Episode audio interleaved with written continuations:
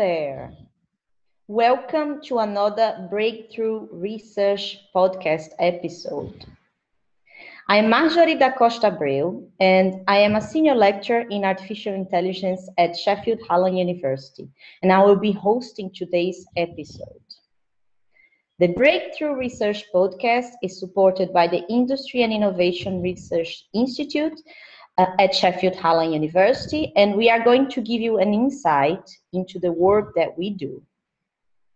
On your lunch, in the morning or evening, we want to be there on your break.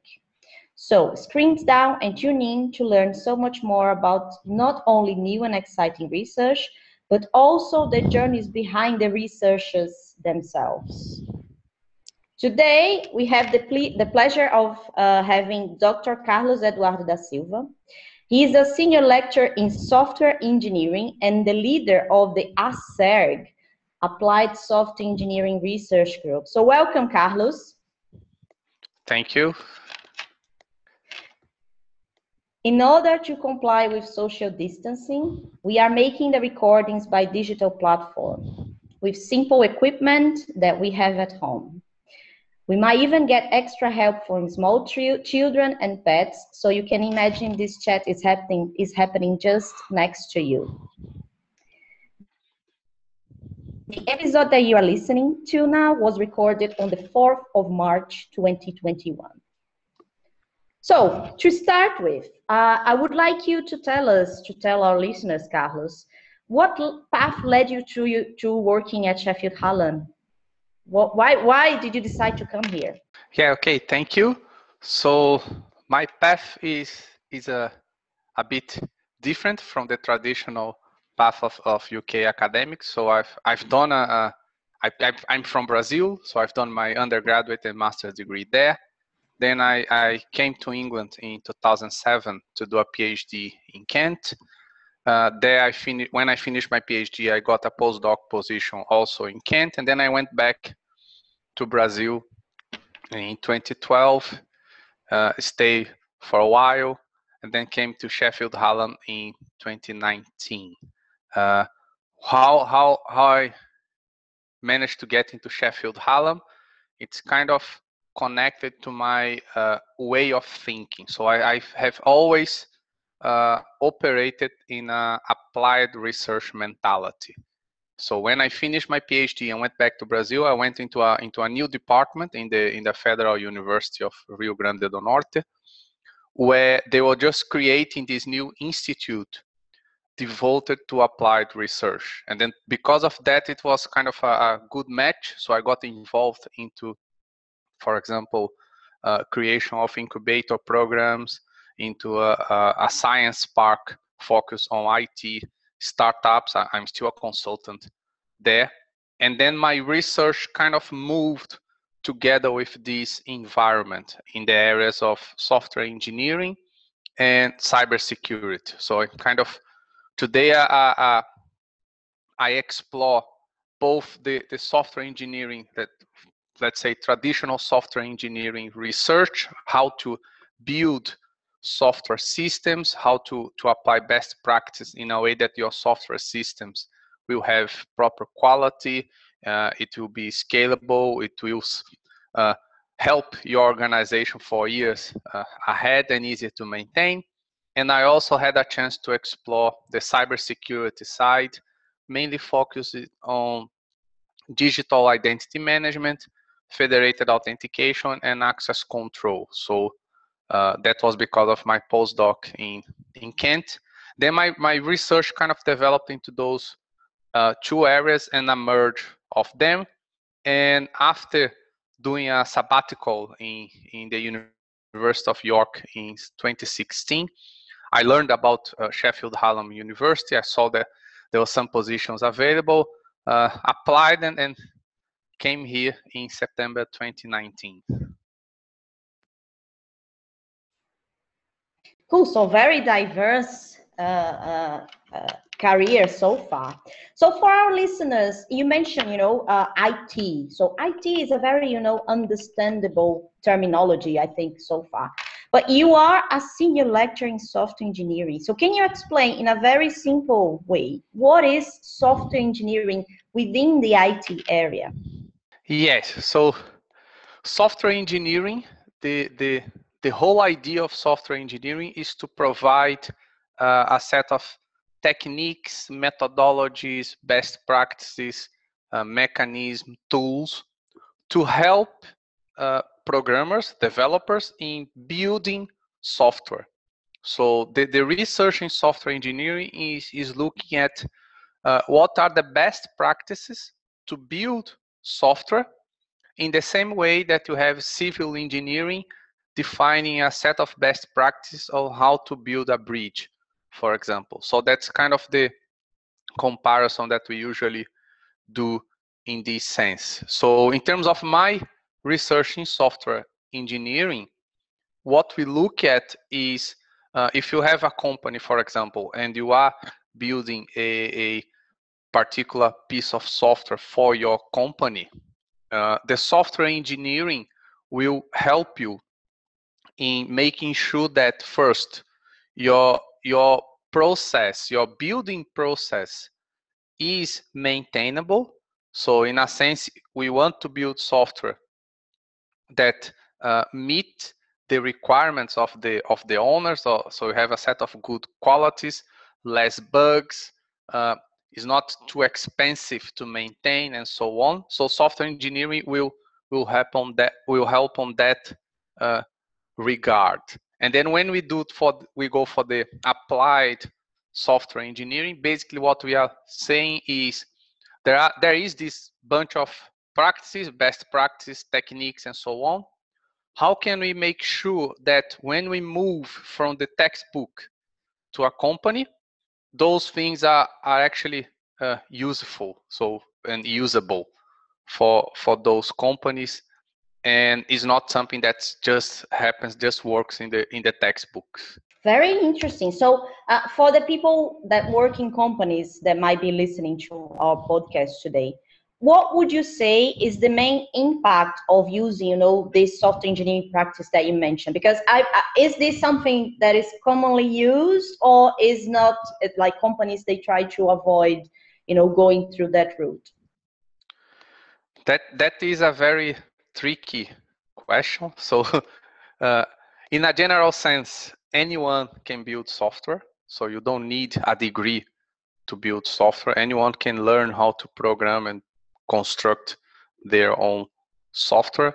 But uh, when you start taking into considerations uh, things like scalability, for example, the number of clients in your company is increasing, or for example, uh, you have a change in your team. So you have, for example, a number of employees dedicated to building software.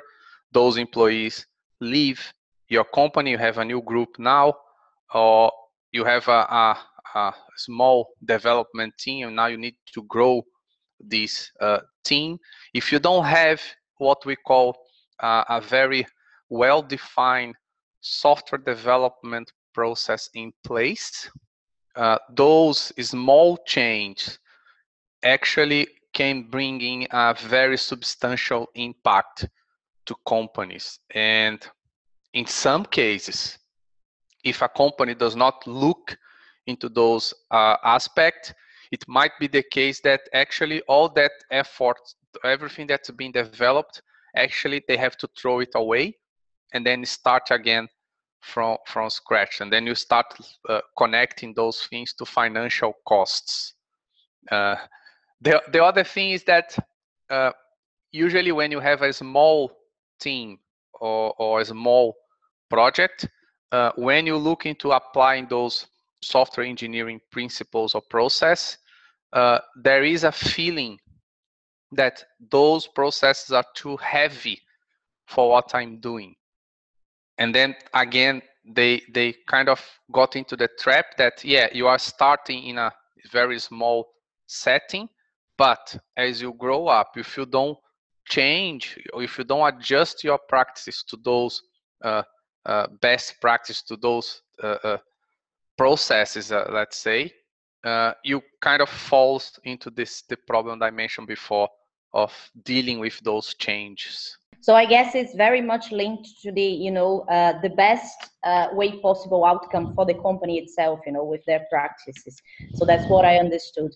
Uh, in, in based on on what you said, so you said you work with software engineering and cybersecurity. So can you give us an, a, a brief description what cybersecurity is? Yes, uh, cybersecurity is a very broad term.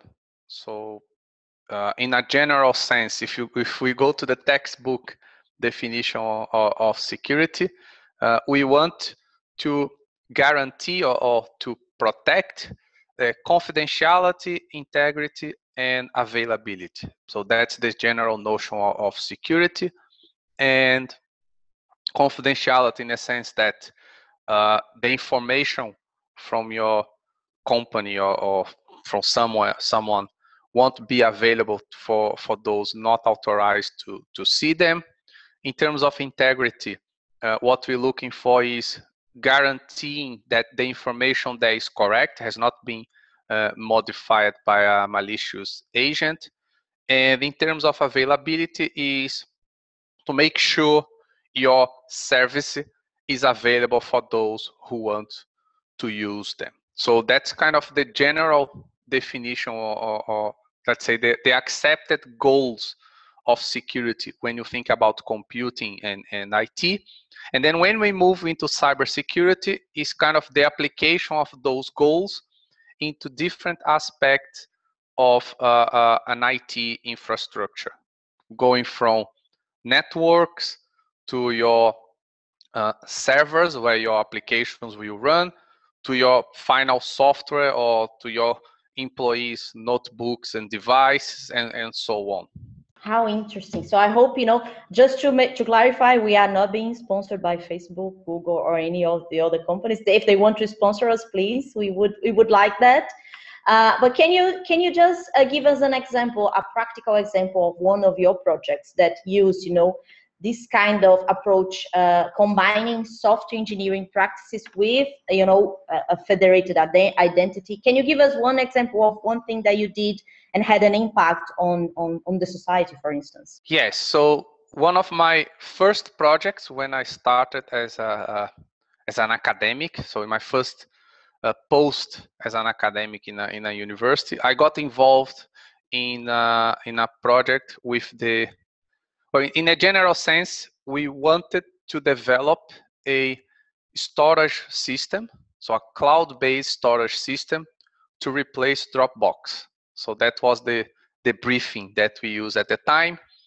And at the time, the, there was a huge discussion on where your data is stored. This was way before GDPR and who's got access to your data and closely uh, uh, uh, at that time also there, there, was the Snowden revelations about the mass surveillance of data from heads of, uh, of data from head of states by by several agencies. So the project was we want a, a, a cloud storage system, and the requirement was the cloud storage system must be located completely in Brazilian territory, in Brazilian network, and we have a, a set of let's say requirements regarding security of this system and the data stored there. So that was my uh, one of my first big projects that, that I got involved with. And in that project, my role initially was how can you first deal with identity management in a in a let's say in a country the size of Brazil. so if you if you think about that. Uh, one example of situation is uh, every university should have access to that storage system, but uh, the user base for that system is maintained by the university. So it's like in the UK, if we had a cloud storage system by the government and you, you use your Sheffield Hallam University credentials to access that system. So that was the, the first uh, objective. And then uh, based on that objective, we received a few other uh, requests in the sense that uh, I have a, a set of, uh, let's call it properties that I must guarantee in this uh, system. So that was my, my research challenge at the time. And then we also have to deal with how to uh, do access control in, in this system, considering the number of, of users that we have, uh, let's say, that will have access to it uh, at some point. And then uh, we developed a, a, let's say, an access control management system that's integrated with the with the solution, and that allow us to to work with what we call delegation. So if I am the owner of the cloud storage service, I can tell uh, DTS, so the IT service uh, department in the in Sheffield Hallam to say you are the one responsible for your users.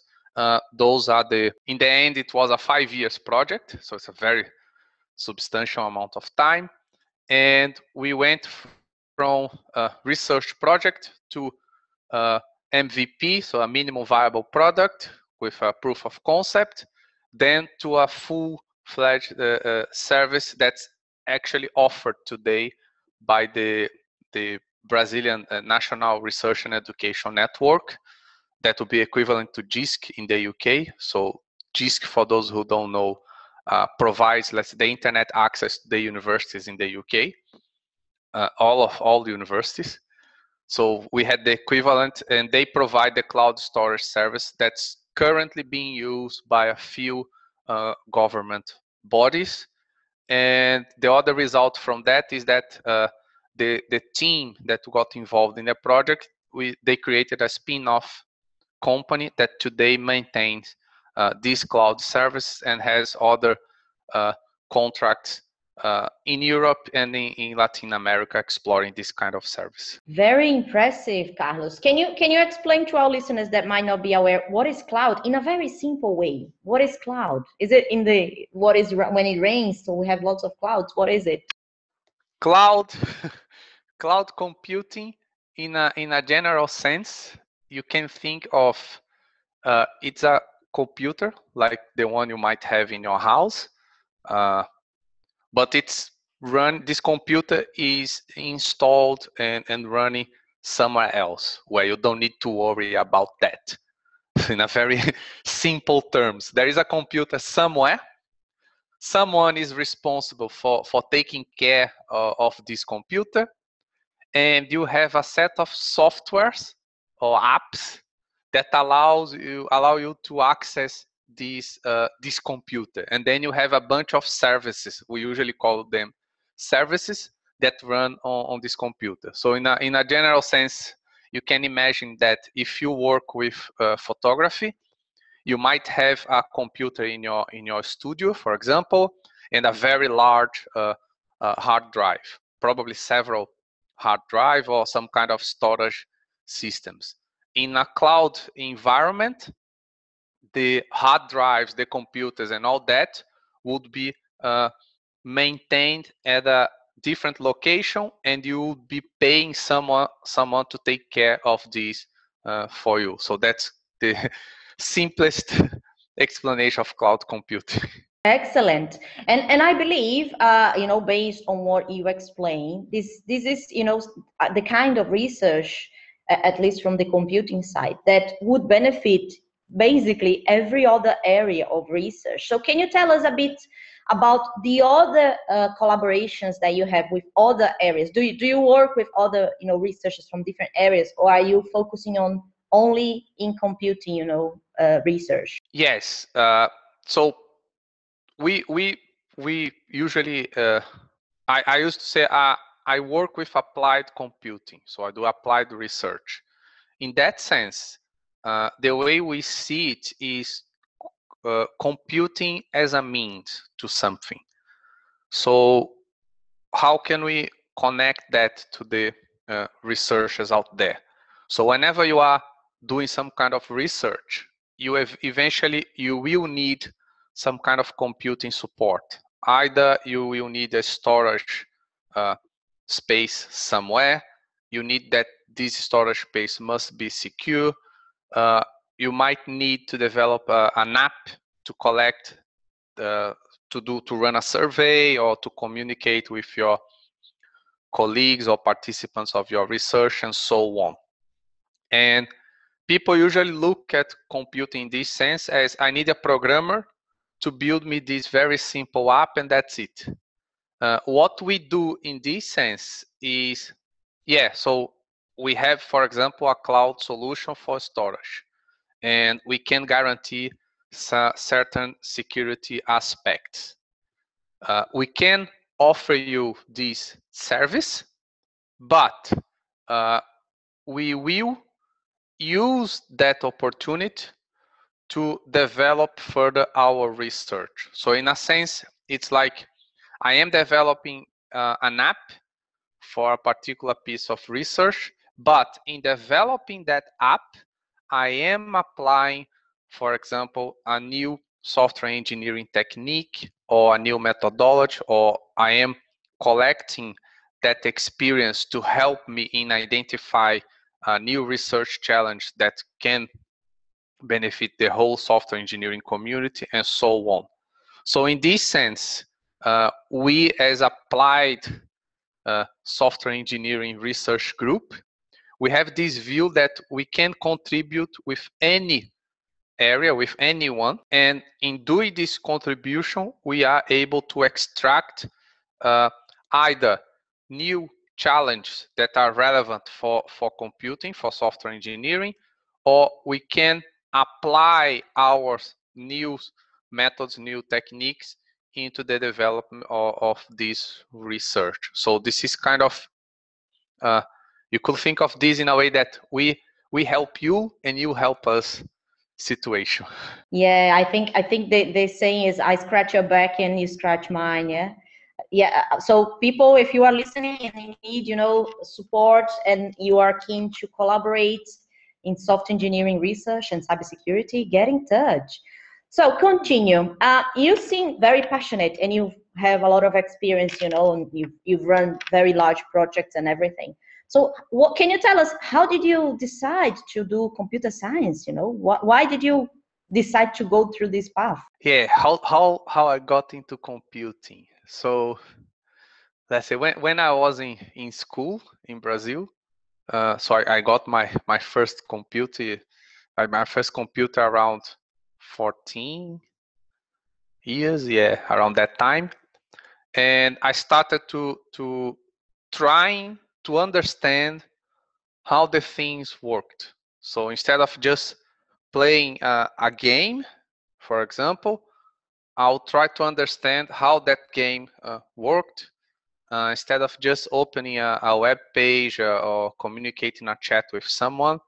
I'll try to understand how that program that I was using uh, worked, and then because of that, I kind of I learned a bit of programming by myself. So at that time, in, in my school at least, we didn't have any kind of uh, programming lessons or anything like that.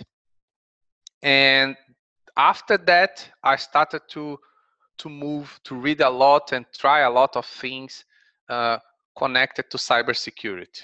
So i was looking into for example how a program uh, run in your computer how can you modify that program so it would run in a different way somehow and so on and then when it was time to choose uh, what is my degree, what's the, my career.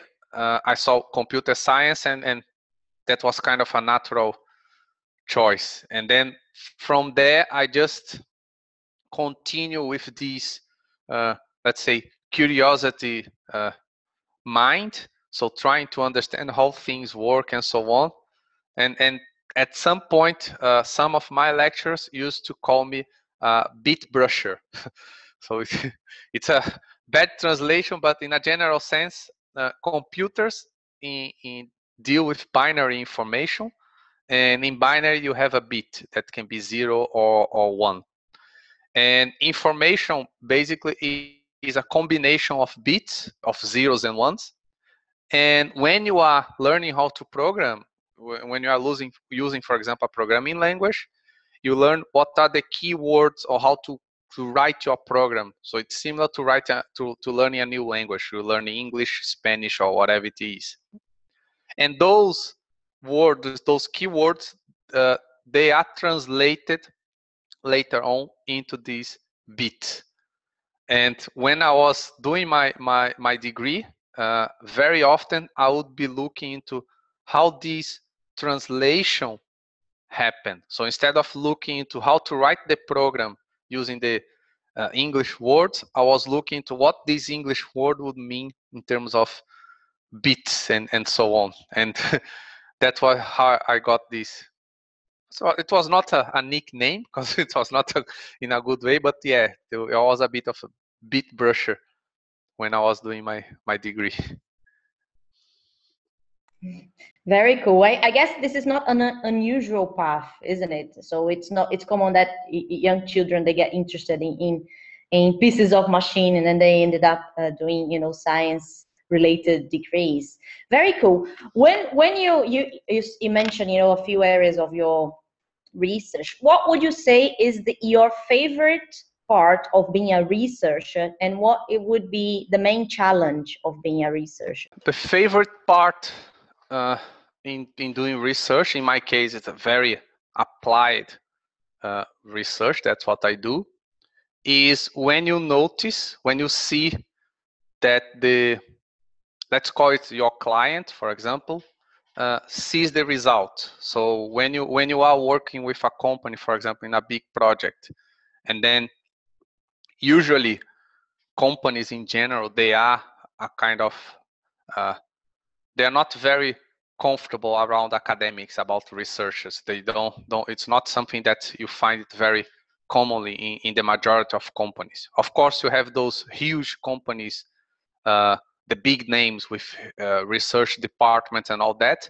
but when you go to these like medium companies and, and so on they, they are not that uh, keen on engaging on this kind of stuff. And then when you bring in your applied research and then you show, look, this is the result I got from the project that translates into those indicators for you. So, for example, an increase in revenue or an increase in the number of clients.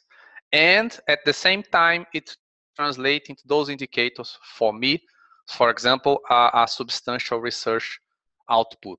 So that is the really the, the good side of doing this kind of applied research when the the the client kind of you see the, the bright the, the eyes lighten up and say that that's really cool let's do more so you gained the the, the person basically uh, the least favorite part of doing research my main problem is the amount of experts we have out there propagating best practices. And, and what I mean by that, people kind of selling those best practices, usually using loads of buzzwords that are uh, from time to time you have those very uh, words that are, are very famous or, or, draw attention, but uh, they do their stuff, and then later on you notice that actually uh, they need the basic concepts, the basic theories, the basic methodology to fix uh, their mistakes. And that's kind of it's it's least favorite because it paints a bad picture of, of software engineering in, in a sense because those people present themselves as uh, experts in, in software engineering. But on the other hand, it gives us problems to solve. Yeah, sounds very familiar. I work with artificial intelligence. is is even worse, I would say. So we are uh, moving towards the end of this very interesting and, and exciting chat. So can you tell us what Carlos likes to do when he's not working? When not working, I would say I I have phases. so my current phase is playing in uh, PlayStation 4, and I'm trying to learn to play the guitar for a number of years now, but I'm still trying to learn. uh, yeah, those those are kind of my current uh, uh, interest. Uh, I had a phase where I was playing around with Arduinos and single board computers. So Arduinos for uh, it's a kind of a small prototyping board where you can very easily program electronic circuits to do several stuff. And I had I had my face with Arduino with a room full of bits and, and pieces and connected together and wires moving around.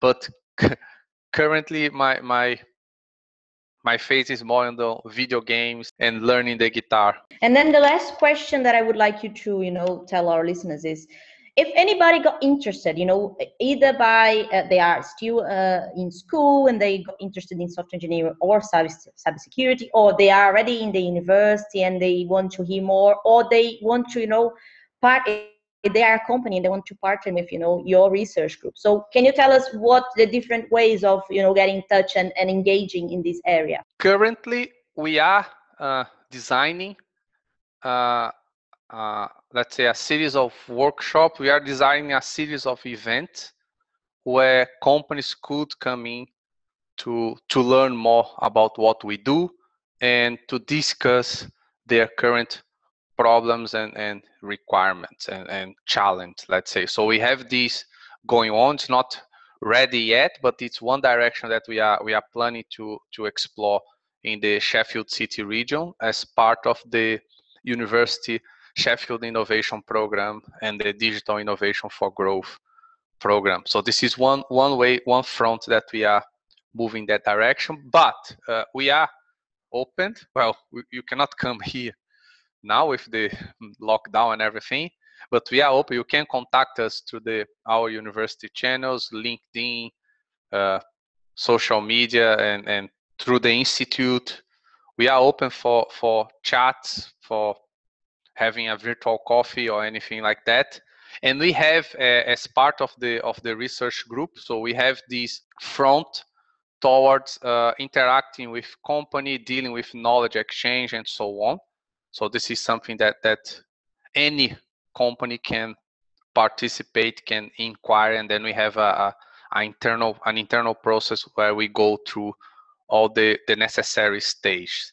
If you are if you are a student and you are interested in any of those topics of software engineering, cybersecurity, uh, anything like that, you can contact me directly. So we can work uh, if you are a university student, we can work in terms of final year projects. Uh, we can think in terms of projects to be developed uh, in terms of your modules. We can think of uh, interactions through student societies, for example. Uh, we could participate and try to develop something in that in that sense. And and if you are looking for for a university, so you are choosing your, your university, uh, you can also contact us, so Sheffield Hallam University. Uh, in the there, there there will be an open day coming shortly, but you can contact us in the meantime to to get more information. That would go uh, through initially our recruitment uh, office, but we provide uh, we are we are available to answer questions and help them. So yes, please if you got interested, you know, software engineering, applied software engineering, cybersecurity, get in touch because we have lots of, of opportunities and interesting research and applied research, as a matter of fact. So thank you, Carlos. It was we. I hope we enjoyed uh, our break time podcast. I would like to, you know, thank Carlos, uh, Dr. Carlos for his time and his explanation and for joining us. Thank you for, for having me. It was uh, an interesting experience. See you next time where we will be meeting with another of our researchers. So screens down and tune in. You won't want to miss it.